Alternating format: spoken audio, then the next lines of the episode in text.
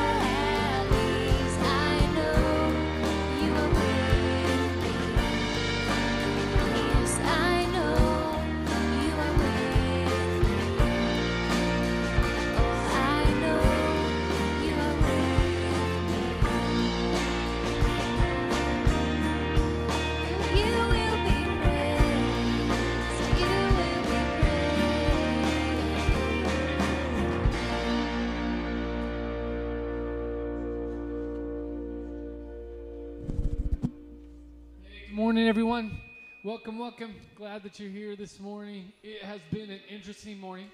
We got here and the power went on the fritz, which means the air conditioners went off. So we were sweating in more ways than one. But um, Evergy came out, turned it on, but a lot of us are maybe a little bit uh, harried this morning. So let's all do this. Let's take a deep breath. Breathe air deep into your lungs and then breathe out slowly and let's bow and um, just um, take a posture of reverence here for a moment as we begin. Just keep taking in deep breaths and breathing out. As we try to signal to our bodies that we're leaving behind the busyness of the week and we're entering now into sacred space and sacred time and to this place of sabbath which is just about delight. Just the gift of being alive. So, here as we begin, let's just spend a few moments um, standing together in silence in the presence of God.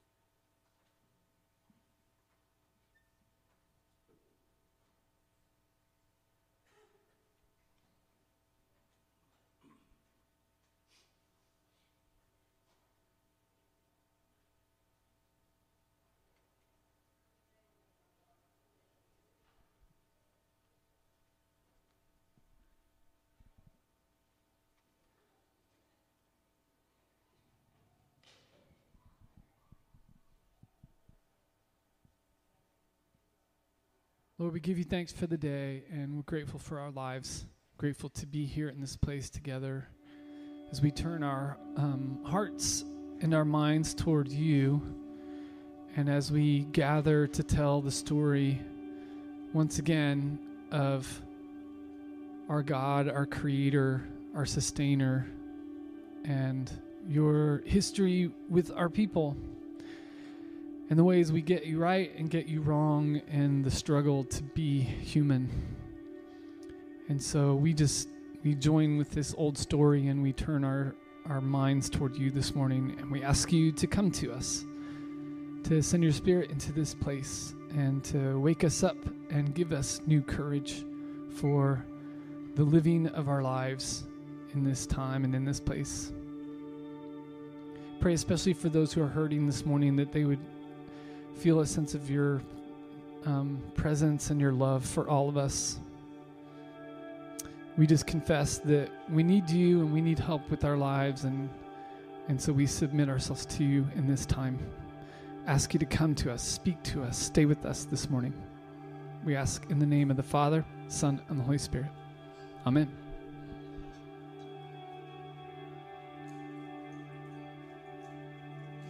with our uh, for our call to worship.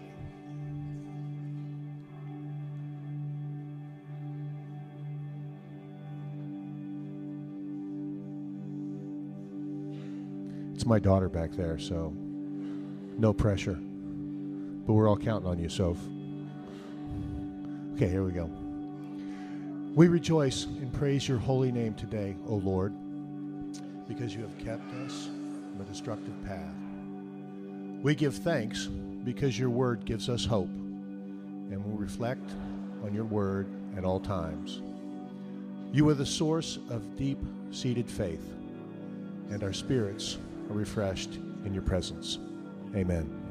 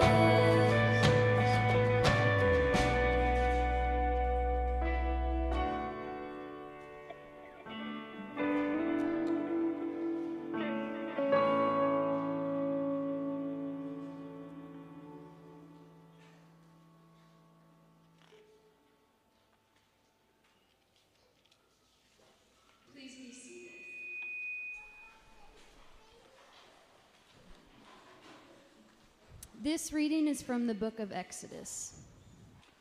Moses did everything just as the Lord had commanded him. In the first month of the second year, on the first day of the month, the tabernacle was set up. Moses set up the tabernacle. He laid its bases and set up its frames, and put in its poles and raised up its pillars. And he spread the tent over the tabernacle and put the covering of the tent over it, as the Lord had commanded Moses. He set up the court around the tabernacle and the altar, and put up the screen at the gate of the court. So Moses finished the work. Then the cloud covered the tent of meeting, and the glory of the Lord filled the tabernacle. Moses was not able to enter the tent of meeting because the cloud settled upon it, and the glory of the Lord filled the tabernacle.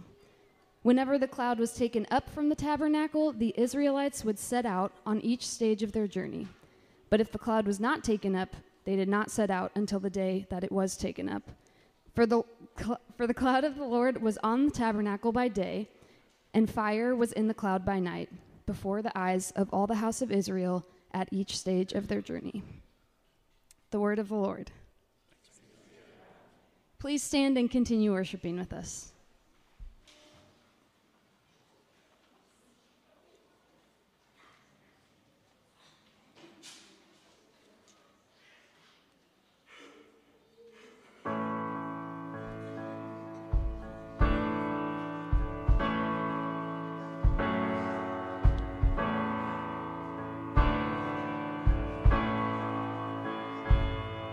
Let the king of my heart be the mountain where I ride, the fountain I drink from. Oh, he is my song. Let the king of my heart be the shadow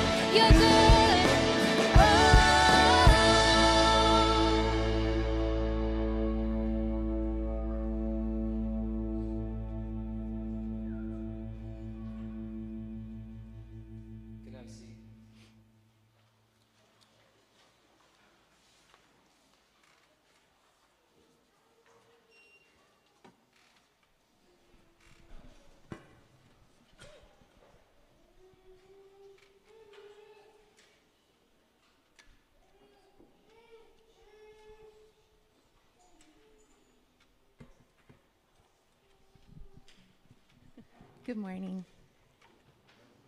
All right. As we come to prayers of the people, we'll begin with a time of silent confession. We invite you to spend the next few moments in silence praying and confessing to God.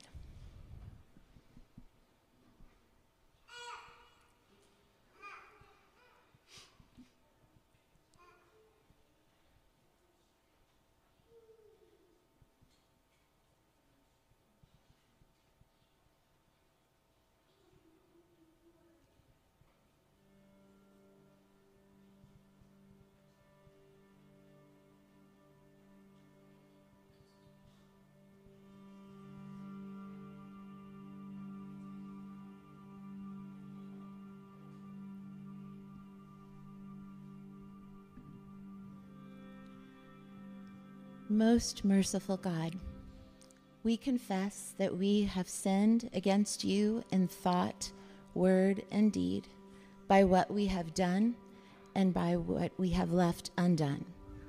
We have not loved you with our whole heart. We have not loved our neighbors as ourselves. We are truly sorry and we humbly repent for the sake of your Son, Jesus Christ.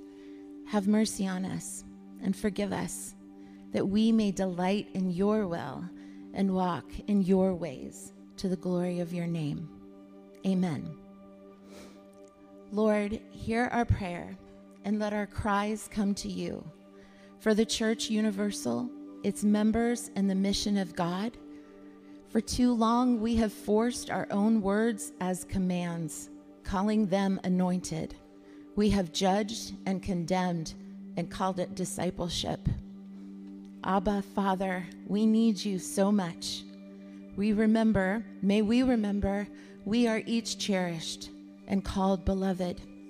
Give us the bravery to be a community of warmth and authenticity with doors and arms that are truly open. May we create a space where all are truly welcome, where all can come as they are vulnerable, broken, thirsty, exhausted, uncertain, lost, and hurting. May we nurture that space to be a tender refuge of comfort and rest. For the welfare of the world, we pray that you stand between us and the slippery slope of cynicism, apathy, scarcity, fear, and despair. Give us clarity and discernment to trust in your eternal presence. Illuminate our hearts to encounter the peace only you can bring. Emmanuel, you are with us. Your peace rises above our knowledge and understanding. Focus our vision and tune our wandering hearts to your gracious presence permeating the atmosphere. For the nation and our city, may our leaders have the courage to awaken to greater humility, greater consciousness, greater care and concern for one another. May they see you in the faces of each citizen, and may our neighbors see you in one another. May our hope be placed in what truly matters and what lasts beyond this world. Loving Father, take our hearts in your hands and shape us to reflect your will, not ours. Help us each day to stand for love, for healing, and for the di- diverse unity of the body of Christ and of all creation. May we be one. We pray for those who are hurting this morning, in body or in spirit, those who are sad or lonely or sick, battling depression, anxiety, grief, chronic pain, or addiction. For those whose hearts are heavy and broken, those that are discouraged, heartsick, and furious with injustice and oppression, those wanting to turn away or numb themselves to the suffering. May they find strength in you.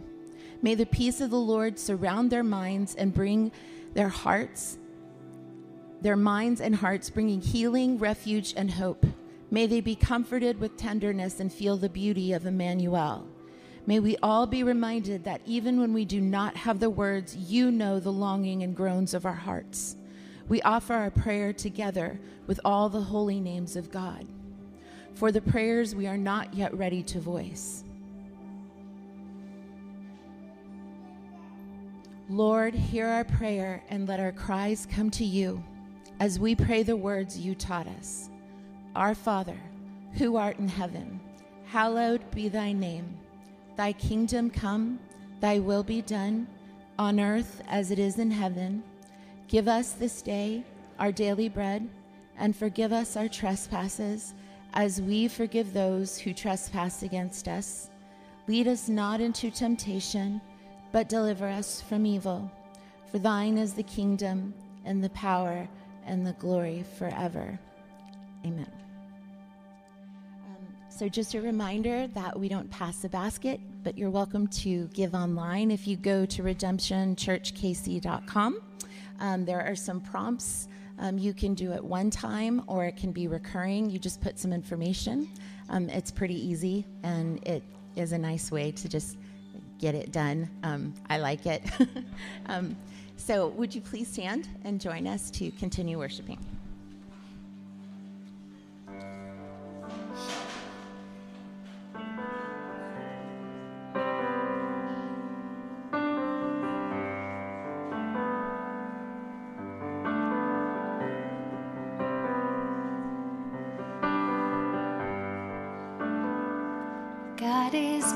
Shepherd. I won't be wanting. I won't be wanting.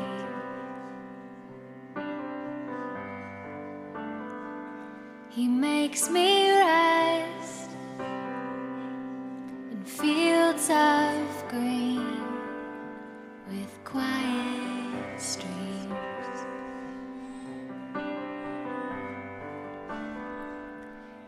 though I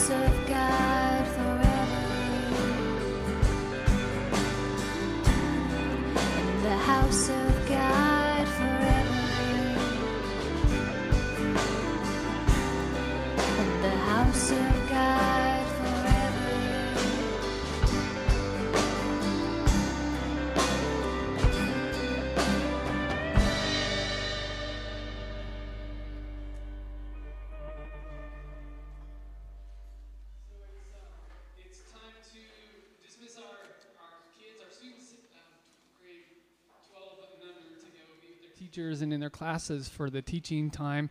If you're new with us this morning, please feel free to find the person in the back of the room. Katie's back there and she's holding up a red clipboard. If you don't know where your kids need to go, she can help you find the place. Um, if your kids know where to go, you can just like boot them out of the aisle and they'll run off and it'll be fine with everybody. Um, but feel free to, if, if you're new, feel free to follow them down and kind of make sure you're comfortable with everything and, until you come back in here. Um, but if you're near your child, would you put your arms around them? Let's, um, let's bless them before they go. Lord, we ask you to bless our children. Um, we know that before they belong to us, they belong to you, but their lives are just so precious to us. And um, so, as we dismiss them to go be together and with their teachers, we ask that you would go with them. That as they read the scriptures, they wouldn't just see far off names and faces and trivia about the Bible, but that they would get a sense of this great story that's still going on, and they would see how their lives can be a big part of it. And um, more than anything, we we pray that they would never know a single moment that they don't feel part of the people of God. And toward that, and we bless them and ask you to bless them in the name of the Father, Son, and the Holy Spirit. And we pray, as we always do, that you would bind our hearts together as a church. Teach us to love one another and the world around us for your sake. Amen. All right, you guys, go have fun. Everyone else, say hello to a few folks standing nearby.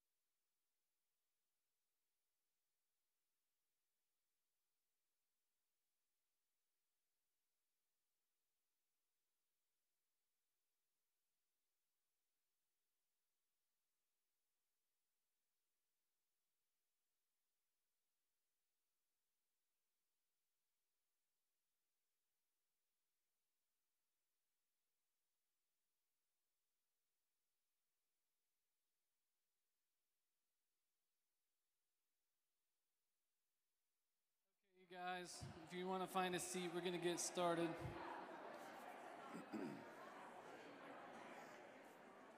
It's good to be back again. Sorry I had to miss last week. I, if you can believe it, in two decades at Redemption Church, that's the first time I've ever had to miss because I was sick. Can you believe that? Like, knock on wood. But um, I got COVID after three years of dodging it. It caught me. I was asleep at the wheel, and it happened. And it was horrible for about 24 hours or a little more. And then thank God for the vaccination because my body knew what to do and fought it off, and I got better quick. But thanks for your prayers, and thanks to Mandy for writing a sermon real fast. Like literally, she landed from vacation on Wednesday night and then made that happen. So nicely done, Mandy Hill. Um, yeah, yeah, feel free. So, our tradition at Redemption Church for the last, I think, eight or nine years has been to focus primarily on the Old Testament during the summers. I actually um, try to preach from the Old Testament half of the, the year, and there are many reasons for this, but one of the big ones has to do with what I see as a kind of problem with the way that we are taught to read the scriptures. Um, most Protestants, um, evangelicals, charismatics, really virtually all the major denominations in, that make up American Christianity, we read the Bible through what you might could call a Pauline lens. Pauline is a word that refers to the writings of the Apostle Paul. And most Protestants were taught to read the Bible through the lens of the Apostle Paul's influence, um, especially the book of Romans, but really all of the Paul's writings and teachings. They colored the way Protestants read and under, understand the scriptures. Just up front, does that ring true with anybody here that you kind of were taught that? Quite a few. Okay. So this really started with the Protestant reformers. I mean, if you look at, at some of the biblical commentaries from folks like Luther, Calvin, Wesley, um, they produced stacks of writings on the Apostle Paul. Thousands of pages dissecting Paul's language, systematizing his thought. But when you get then to the Gospels, they really didn't have a lot to say about just in sheer number of words that they wrote. They had tons to say about Paul, very little to say about the Gospels, and even less to say about the Old Testament or the Hebrew Bible. And the, the problem is that if we read the whole Bible through this lens of Paul, it will distort our understanding, our reading, to the point that we can actually miss some of the major themes of Scripture. We end up not only misinterpreting Gospels and Old Testament, but we, we miss the genius of Paul, of Paul's work as well. In particular, the, the Pauline lens, what it does to us is it tends to sort of shrink the gospel down to what Dallas Willard liked to call a gospel of sin management. That's what he would call it. Just basic instructions on how to get into heaven when you die, which is a really bad way to read the scripture. And that's not the gospel, and it's not even what the Apostle Paul was preaching about either.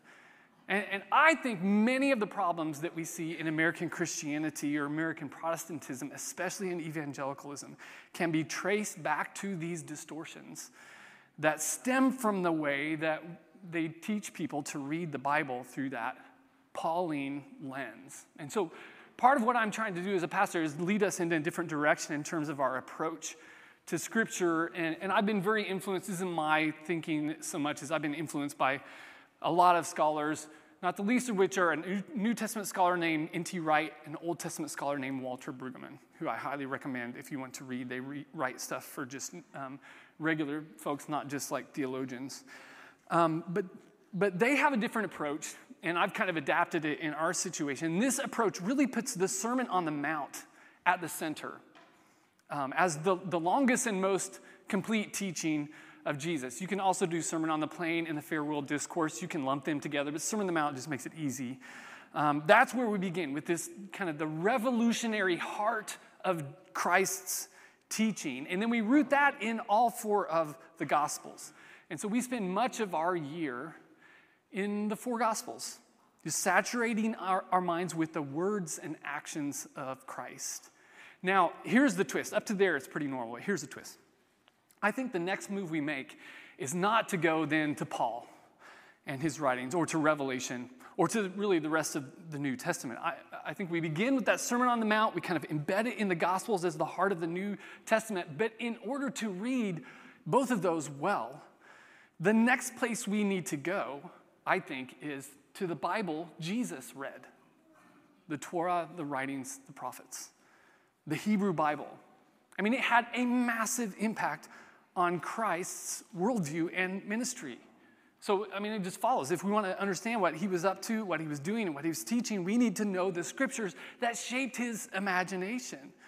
And this is really, I think, the best way to approach the, the Bible as Christians. Start, you know, the four Gospels are the, the center, the heart of them is the Sermon on the Mount. But if we want to even read them rightly, we need to read not through a big old Pauline lens, we need to read them in the context of the Bible that Jesus read the Torah, the prophets, the writings. He quoted the prophets all the time. Was, his education was to be steeped, steeped in, in, in Torah. And, and, and, so we sort of hold the Bible Jesus read and the Gospels in, in each hand, and then we come back to the rest of the New Testament, the writings of Peter and James and John and the Apostle Paul. Only now we can read them in their proper context. And this makes us what, what we might call, what is often called canonical readers. Have you heard that term ever? Canonical readers. It just comes from the word canon. So, the, all this means is that when you read any one part of the Bible, you try to read it in the context of the whole thing, always reaching for all of it when you interpret any little part. That's canonical reading. And the advantage of this approach is that it gives us a much fuller and deeper understanding of the gospel itself, that it's not just about how to get into heaven when we die, it's about all of life, that God is making all things new again through Christ. It's, it's about God reconciling humanity back to God, but also to each other and to ourselves and to the world. That God is using this reconciliation to move all of creation toward um, what they call in the Old Testament shalom, peace. Not just absence of war, but shalom means everything that is in its rightful place, doing what it's intended to do, and then thereby relating rightly to everything else that is so that all of it can, can be flourishing. Jesus was animated by that. That's the gospel that he, he was animated by that pursuit of this holistic reconciliation and will be satisfied with nothing short of this. And this understanding, it only comes, it doesn't come through the Pauline lens. It only comes if it's, it's rooted in the Hebrew Bible. Christ's understanding was obviously rooted in the Hebrew Bible. There, there was no New Testament at, at the time of Christ. And so I think it's essential for us, if we want to get in on what, what God is doing through the church and through Christ, to study the Bible that shaped Jesus' imagination. And so that's why we, we try to spend about half the year in the Hebrew um, scriptures. Usually, most, if not all, of the summer, we'll study the Old Testament. Um, and in the past, we've done a lot of different stuff. We worked through the first five books, the Torah, all in one, one go. We did one year on the life of King David, the book of Nehemiah, Ruth. Um, two years ago, we did Genesis. Last year, we did Exodus. And this year, we're going to study the book of Leviticus. Yeah. I know you've been dying to do this. So hold on to your hats. We're going to spend the rest of the summer reading the book of Leviticus. Which I know was probably not on your list of things you were going to try to get accomplished this summer, but it's on mine. Um, quick show of hands how many of you have read the entire book of Leviticus in the last five years? Raise your hands high. Okay, yeah. So, so most of us, if we're honest, have never read Leviticus, unless it was one of those like read the Bible all the way through things, and then we just kind of, I mean, we read Leviticus right? And, and even if you have read it, you probably don't remember any of it. I mean, we would be hard pressed to come up with quotes from the book of Leviticus. Except for there's one from Leviticus 18. I love it. It's a common tattoo. Leviticus 18, 29. I think it, it's the, the proscription against getting tattoos. People get it tattooed on their arm, which I think is hilarious. Um, but Leviticus is, I mean, for Christians, it's probably the most ne- neglected of all biblical books, right up there with Numbers. Numbers is pretty, I think Numbers is worse, actually. But, but this is, yeah, amen. Yeah, see, I read my Bible. Um, which, is, which is tragic because it's actually way better than you think. And Leviticus is foundational for many of the, the greatest themes and, and biggest concerns of the scriptures. Ever heard the phrase, love your neighbor as yourself? It comes from Leviticus 19.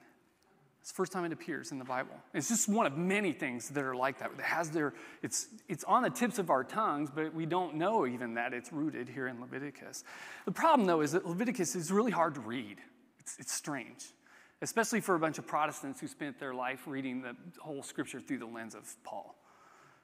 It's just a cursory reading of Leviticus. It's, it's just going to annoy you, I promise. It will just confuse you.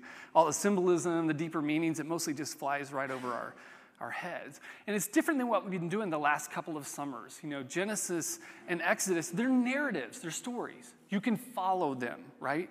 You can you might interpret them wrongly or, or whatever, but you, they, they have characters who do actions, right? And this is familiar to us. There, there are people having children and living and dying and chasing their dreams and traveling from one place to another and, and dealing with conflicts and facing down problems. And all of it is rooted in this, this interaction with this strange God, Yahweh, who is nothing like all the other gods. Like that, a cursory reading, it, it kind of makes sense to us, but Leviticus isn't like that. It, it reads like a priestly instruction manual. And like with these detailed instructions on managing sacrifices and offerings. And, and, and so unless you, unless you grew up reading it, a cursory reading will just, it's just going to confuse you and, and, and bore all of us because it reads like a bunch of arcane religious practices, a bunch of laws we don't keep, and a bunch of practices we don't do anymore. But if you really dig into it, in the book of Leviticus, and, and root the reading of it in the whole context of, of the Bible, what you'll find is that Leviticus is actually about all of the things that you and I worry about each and every day. Will there be enough food for everybody in the world? Does everyone have a home to live in, or are some people homeless? And what should we do about things like that? Does everybody have a way to make a living? And how is the wealth distributed among society? Are a bunch of people in financial debt, and how long do we let that go before we step in? Are we stewarding the earth or exploiting creation, and damaging it? How do we deal justly with immigrants, refugees? How do we establish social justice? How do we see it? What is it? What do we do with a wicked ruler? How do we resolve conflicts with our neighbors? How do we make amends when we hurt one another? What do we do about violence or when people lie and steal and cheat? How do we pass on our faith to our children? How should we lead a church? Who should lead a church? Who should lead a society? And what makes for a good leader? And, and, and, what do we how do we decide like the general direction of where we're going as a society? It's about all those things. On the surface leviticus seems to be about these really obscure religious practices but in fact it's about very ordinary questions of how to live our lives that you and i face all the time. Now if you were part of the jewish tradition you would already know this um, every Jewish synagogue on the planet, almost without exception, spends 10 weeks out of every year focusing on the book of Leviticus. Like one fifth of each year, the synagogue services are built around Leviticus. And so they know how to read it in such a way that they can discern its relevance, really, and its, even its importance. In, in fact, the very way that the Torah is structured points to the central importance of Leviticus um, in terms of just the, the themes and, and the, the message of it. Um, in biblical books, you know, the way they arrange them often carries, the way they're structured, carries a lot of the meaning. Structure is part of the message. It tells you how to read and how to understand things. It's different for, like in Western civilization, if you think about like writings and narratives and how we tell stories, how things are typically ordered, we tend toward one of two approaches. Um, either uh, one is um, we put the, the most important stuff up front.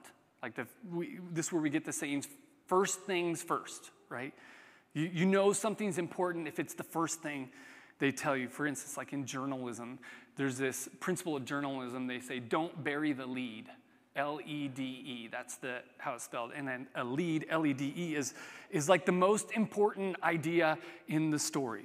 So every newspaper article has a lead, a, central point, and they say, don't bury the lead, which means don't hide the central point down in the, in the middle of the story where people can miss it. Put it right up front, like put it in the first sentence, the first paragraph. That's the basic structure of journalism. It's why you can like flip through the paper and just read the first paragraphs and the headlines and get the gist of things if you're in a hurry.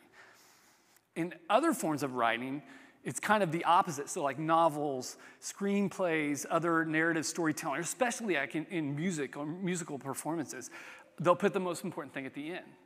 It's where we get the phrase, save the best for last. Um, and if you want people sticking around to the end, you'll structure the most important aspect as kind of the last big move of the telling. And the whole narrative builds toward that big reveal. It's the idea of like the grand finale, which is a staple for live music, by the way.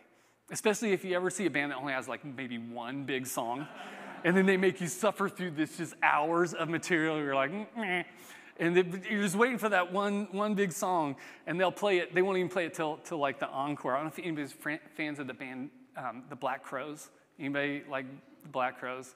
This dates me. 90s music. It's just my jam. Sorry. Um, I mean, I've seen them a bunch of times, and they, they really only have one hit that everybody knows. She Talks to Angels, right? It's a, it's a huge song. But, and they're famous for this. They will not play this song in the, in the regular part of the, their show. They will only play it in the encore, usually as the very last song. In fact, Kristen, and I made Kristen go to me one, go with me one time to um, to the Uptown Theater, and we saw Black Crowes. Loudest concert I've ever heard in my life. Like I like it loud. It was terrible. It was way too loud. Kristen's like, "Let's go, let's get out here." I'm like, "She talks to angels, man. They played at the end." we stayed till the end, and then they didn't play it all night. Yeah, it was it was a quiet ride home, except for except for the ringing in our ears from Black Crowes. Yeah, they buried the lead, you might say. But in our world, this is how it goes. The most important stuff is either right up front or, or saved for the very end. But to the Hebrew mind, the most important thing is always found at the center. This is how they structure stuff. So that, that's how they structure the scriptures. The most important thing is right at the center. It's called a concentric structure. It just means around the center. And so this is part of how we have to look at, at, at the text. Um, if you think about it, you know, the heart of the Bible Jesus read was the Torah. For us, it's the first five books of the Bible. For them, it's five scrolls. That's how they think of it. They were five scrolls. And the outer edges of these five scrolls are Genesis and Deuteronomy. Genesis is like a prologue to the Exodus narrative. The Exodus narrative is the, cent- it's the central story for the children of Israel and for the Hebrew people. And it kind of ends, Genesis ends with, if you remember, the patriarch Jacob blessing the 12 tribes. And then on the other end of the Torah, you've got Deuteronomy. They're both the longest uh, of the books. The, Deuteronomy is like an epilogue, where Genesis is a prologue. It's like an epilogue. It ends with this really long speech by Moses, and then it ends kind of in this bookend way, another patriarch, Moses, blessing the 12 tribes of Israel. So there's this symmetry on, on the edges of the Torah. And then the next level in are the scrolls of Exodus and Numbers. They're almost exactly the same length, 16,000 words and change, each of them. Exodus is about leaving Egypt and building the tabernacle. Numbers is about dedicating the tabernacle and then leaving wilderness. So there's symmetry there as well. And then at the center is Leviticus, at the center of the Torah, the place of highest importance. It's the shortest scroll, it's only 12,000 words plus a few. And at the center of the scroll of Leviticus, the center of the center, in our Bible, it's around chapter 16, but of course they didn't, they had scrolls, not, not books. So the actual center of the scroll are the instructions for the Day of Atonement, or um, what now is called Yom Kippur. And the center of the section on Yom Kippur is, are the, the actual priestly rites of atonement. So, the heart of the Hebrew scriptures is Torah. The center of the Torah is the scroll of Leviticus. The center of Leviticus is the Day of Atonement. And the center of the Day of Atonement are these, these rites of atonement. None of this is by accident. The, the arrangement, the, the structure is telling us the central idea of this whole thing is about atonement. All right, atonement's one of those things that we read through a Pauline lens. So we're going to have to mess with it this summer. This can be good. Um, let's talk about this word just a little bit. What, what, are we, what are we talking about when we say atonement? So the word atonement actually has a really interesting history. So the original Hebrew Bible was written obviously in Hebrew. But by the time of Christ, most of the Hebrew people lived in the Greek speaking world. And so they translated the Hebrew Bible into Greek. Um, it's called the Septuagint. It's just a, a, Greek translation of the Hebrew Bible. And this is likely what most of the Jews in Jesus' day read. It's a Greek text. Then, um, fast forward a few centuries, 328 AD, St. Jerome translated the Bible into Latin. It's called the Vulgate sometimes. Vulgar, it's the common tongue, right? Um, and this became, the Latin, the Vulgate became the, the most popular scripture in the West for thousand years or more. None of these versions of the Bible use the word atonement. The word wasn't even invented yet with these. For, I mean, we're talking thousands of years here. Okay, so let's look real quick at the words that they did use. In the Hebrew Bible, the original word is kafar. Say that with me kafar. All right, so kafar in a literal sense meant to coat something with pitch and with, with sap. So, like, this is what they, God told Moses to do to make the ark waterproof. Um, it was to cover over the gaps and rips or holes in something, a, a, way to repair a breach or a tear. But over time, this began to be used to, to talk about a relational act of appeasement, a way of repairing a breach in a relationship by making amends. That's kafar. Then in the Septuagint, the Greek word they use, though there's a couple, but kind of the central one um, is hilaskomai. Say, hilaskomai. This, this is meant um, to, to signify making amends of some kind, um, repairing a breach, or, but it has this idea of um, placating or conciliation. That's kind of connoted in there. And sometimes it's um, translated propitiation, which is more of a kind of a religious word. And then in the Latin, the word is um, expiatio. Say that. Expiatio. Only got to put some Italian stank on it, you know, like expiatio. Try that. Expiatio. Yeah, that was terrible. But so expiatio, similar concept, but it means to blot, blot out something, to blot it out, uh, to, to give satisfaction. That's connoted in there well, in, in there too, but satisfaction through, through blotting out or removing a, a guilt. Okay, so these were the three three options for a couple thousand years until 1530 when this guy named William Tyndale was translating the Bible into English for the first time. Tyndale needed an English word that would kind of do justice to these three words that the church had been using for a long, long time, and he couldn't find an English word that would do it. And so what he did is make up a new word. In his time, there were two common phrases in the Old English. Um, one was at, at, one, they, would just, they didn't do contractions back then, but they would do mashups. So at and one were mashed together at one. Later it would become a tone, but now it's, it's just at one. And then there was another phrase, one-ment, like it meant agreement coming back together. So at one and one ment. He took these two phrases and, and just made a Franken word, like just stuck it together atonement, which is really at one ment. Atonement means at one ment. And it literally means that it was made up to mean that. And this is this English rendering of this central doctrine that stems from the center of the Torah, which is Leviticus, and the central day of atonement at one And it, of course, is a huge doctrine in Christianity. And it's had a huge impact on the, the Jewish speaking world and the, the Hebrew people as well. In fact, they call, in the modern par- parlance, Yom Kippur, um, Kippur it comes from kafar, same, same root. They call Yom Kippur the Day of Atonement. They adopted this word in because they thought it actually, it actually gets, gets to Leviticus really well. They accepted this word and, as capturing this central idea. So, at the heart of the Torah is Leviticus. At the center of Leviticus is this relational concept at one ment, making amends, reconciling, repairing a breach. Okay, now, now let's try to root this here at the beginning of Leviticus. Let's root this idea of atonement in the narrative itself. So, the book of Leviticus begins like this. This is Leviticus 1 1.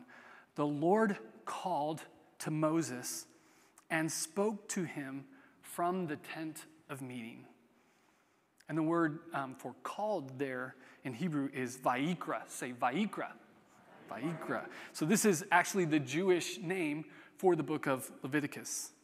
To name their books, they just use the first, most important word in the first line uh, as, as the name. So if you picked up a Hebrew Bible, this, um, this book we would call Leviticus would be titled Vaikra because the Lord called to Moses from the tent of meeting. So Leviticus begins with Moses standing in front of the tabernacle and the voice of God calling out, crying out to Moses, Vaikra, from inside the tent. And so there's a sense in which, if you remember back to last summer, Leviticus just picks up right where Exodus left off. The children of Israel, if you remember the story, the children of Israel were enslaved in Egypt, Pharaoh making their lives miserable with hard labor, and God at that time seemed completely absent from God's people. They had, they had no place to worship, they had no Hebrew prayers, no Hebrew liturgy, no Hebrew scripture. They had, there was no Hebrew religion yet at that time in history. And God was silent to these slaves in Egypt. God was absent, nowhere to be found. And the story goes they cried out to God under the lash, calling out for help. And God, Yahweh, heard their cry, right? And calls Moses to lead them out of Egypt comes, delivers them from the hand of Pharaoh, led them into the wilderness, fed them with manna. And then God made this covenant with them, said, You're going to be my people, I'm going to be your God. And, and, then God gave them the Ten Commandments, sort of basic instructions for how to relate to God and to one another, just these kind of simple things that they could begin to remember. And then Exodus culminated in the building of the tabernacle, um, the Mishkan. A tent of meeting, a, a place where they could come together and meet with God. There's chapters and chapters on how to, how to um, build this in very particular ways that would reflect um, their cosmology and their ideas of God. And then they build it, and this pillar of cloud comes down and descends on, on the tabernacle, filling the tent of meeting with the presence of God.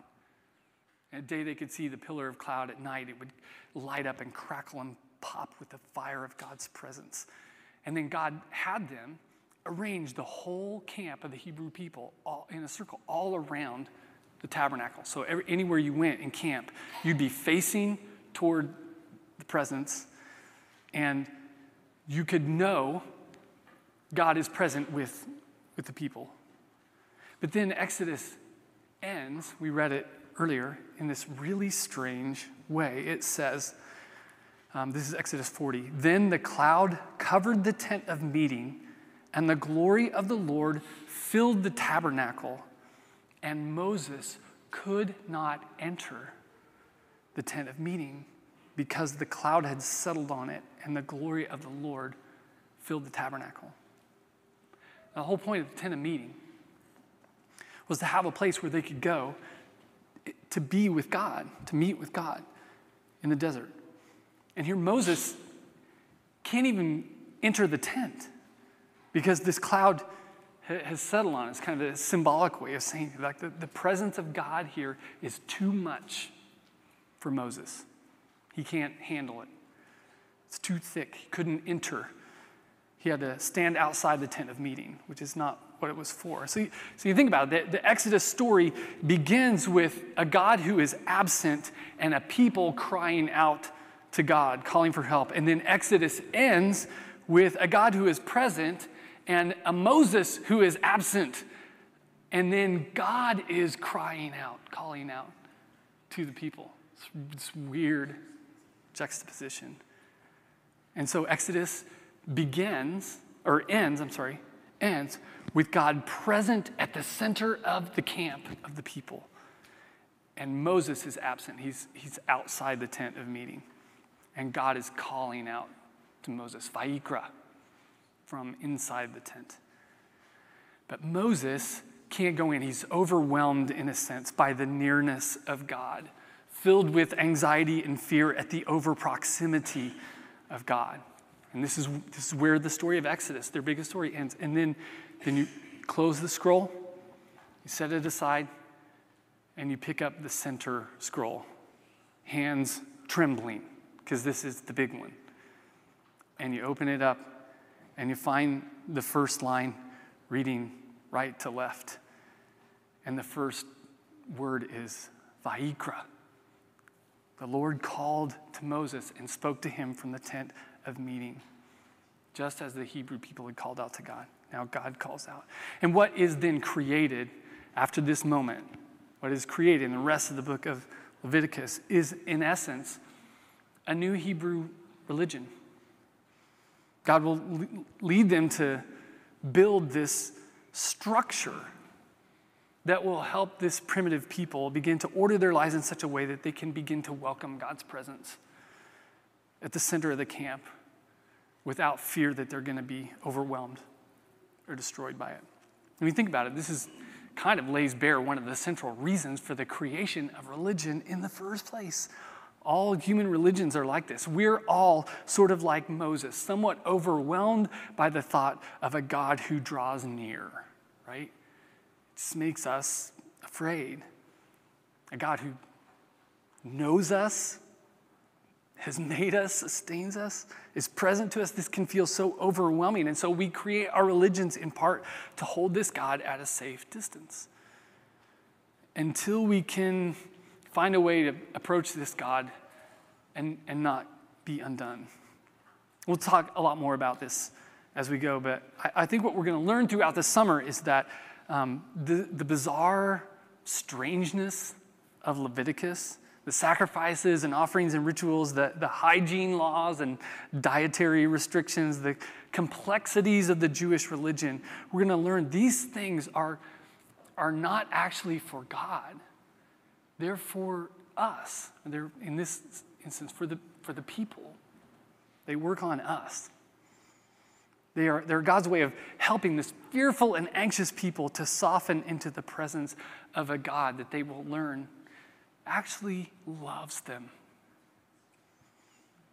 By, by just walking God's people slowly into an experience of atonement, at one ment, removing the guilt, repairing the breach, reconciling humanity with God and each other, and even with ourselves and the, the world around us. God is going to begin to restore these relationships, reconcile these people to God, self, other, and world in all four directions.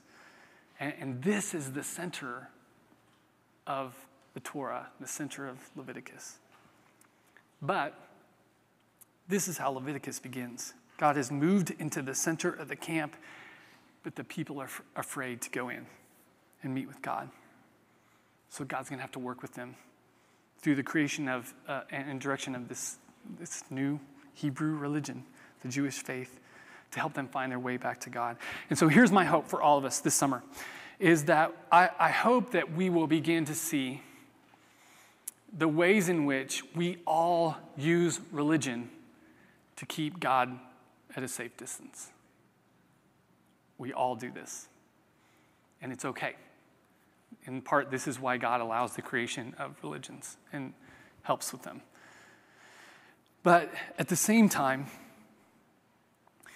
we need to think about the fact that the, the way we've, we need to consider that the way we've structured our own lives personally and as a community, as a society, even politically, is at least in part to hold God at a safe distance.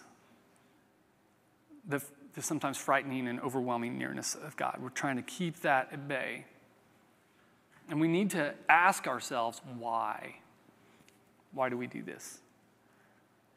And yet, all the, all the time, we're also just filled with this sense of longing to be in the presence of God, to know God and be known by God, and, and to be reconciled to God and, and self and each other and, and the world around us. We're longing for a way back into the presence of God and into some kind of at one with each other. And so, so my prayer is this summer as we study Leviticus that God will, Vaikra, God will call to us from the center of, the, uh, of our life, from the tent of meeting, inside the tent, and, and that we'll have the courage to draw near and try to find that at one with God's self, other, and creation, and begin to live all of our life, even our just common, very ordinary days, and all those lists of concerns that we talked about, to live those things out in the presence of a God who loves us. That's what we're after. Amen? All right, let's pray. Lord, we give you thanks for um, the Torah, for the Bible Jesus read, and for a chance to try to dig into it and read from it. And we pray, God, that you would um, open our eyes to see um, what you're doing in this text over the next few months and weeks. And I pray that the strangeness of it would not turn us off, but that would be that we would um, get into the spirit of it and just kind of dig deep down into the symbols and all the um, thousands of years of history. And um, this morning, as we just think about that moment, that close of Exodus, beginning of Leviticus, with Moses standing outside the tent, and we know this feeling, this feeling of longing to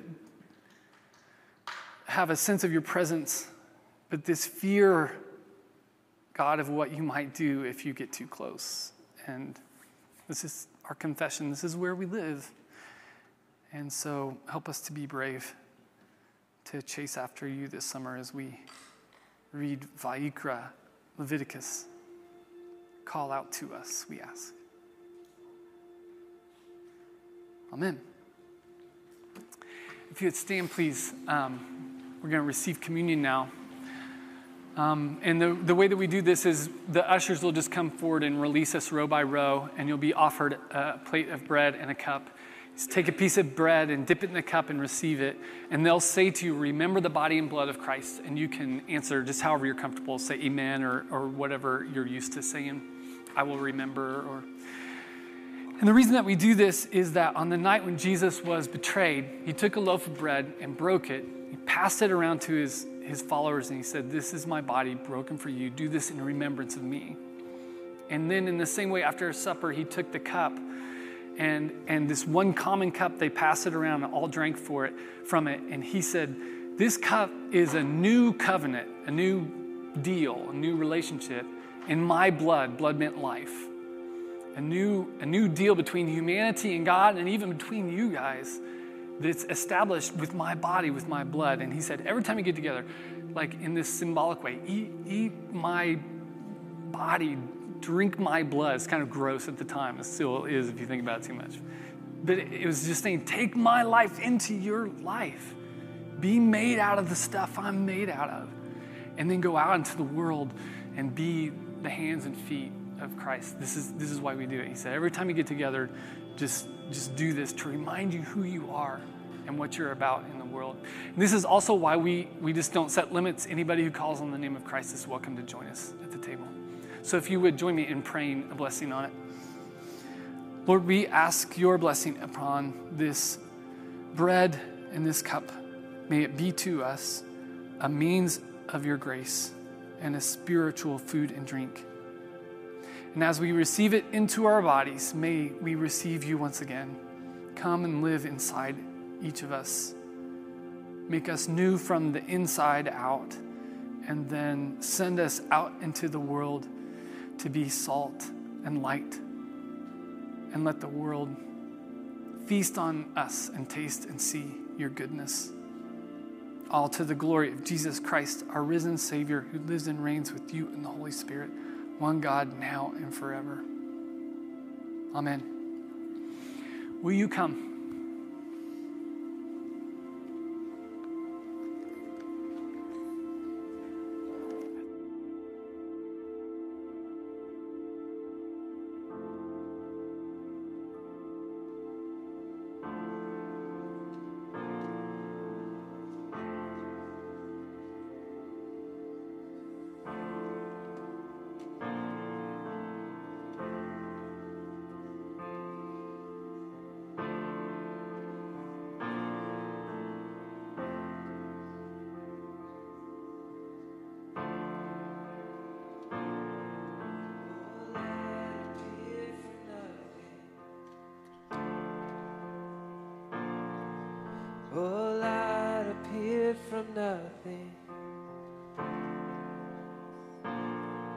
With the Spirit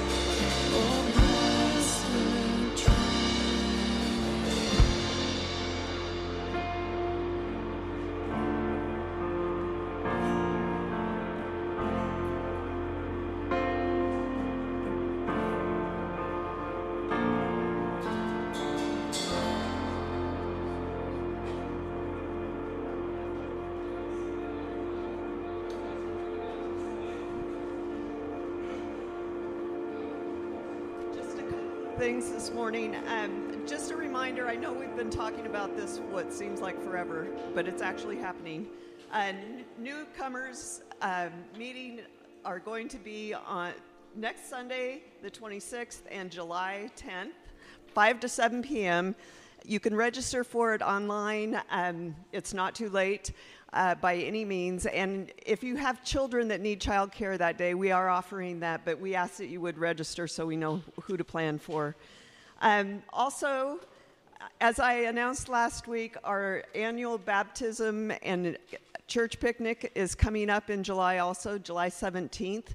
We will not be here at the building that day. We will be at Lake Olathe on their beach for the baptism and their um, shelter for our picnic. If you or someone you know wants to be baptized that day, please uh, drop me a note or um, just come find me after church any time between now and then, and we'll make sure to include you. And then I'm, I'm still looking for people to help with the picnic that day. So the same thing. If, if you could drop me an email or find me, that, that would be fantastic. Uh, Mandy wanted me to let you know that if you're a regular volunteer for the food pantry or you'd like to help in July, it's coming up July 2nd. That's a holiday weekend with the 4th of July, but she wants you uh, to know that it is happening. And then last thing is soccer camp starts tomorrow, you guys. Um, so hopefully uh, your kids are coming to join us, and I know we have a bunch of volunteers. Uh, volunteers be here at 9:30 tomorrow morning, and it'll be a great week. That's it. Yeah, soccer camp tomorrow, man. I'm, I'm excited. It's gonna be good. If you have any time, free time between, um, what, 10 and noon this week, and want to come just sweat your socks off, you just come right ahead and hang out with kids from our church and a lot of kids from the neighborhood. It's gonna be good. So I don't know if this is on, so I'm gonna grab this. Um, If you would stand and, and receive this benediction, just, before we go, I'll just say, just remind you about the newcomers thing next week. If you are new here, or if you're new and you've already been to the newcomers um, meetings once but want to come back, anybody's welcome. So I think I've said our, our record is three times somebody has been a newcomer. So come as, as much as you want. It's a, it's a great conversation, and um, hope to see you there. If you would just hold your hands out um, in front of you, just with palms up in this posture of receptivity. Bow your heads for a moment. Just be still for a second here. As we think about the story of the children of Israel in the wilderness, this tabernacle and this fearful presence of God, we open our hands up in this posture of receptivity. This is the posture we hope to have. As we set out to learn from Leviticus, may we maintain this openness to God. May we hear the Vayikra, the call, and sense this at one minute it's waiting. And on the way, may the Lord bless you and keep you, Redemption Church. May the Lord cause his face to shine upon you and be gracious unto you. May the Lord lift up his countenance upon you and give you always his peace. Amen. Go in peace, everyone.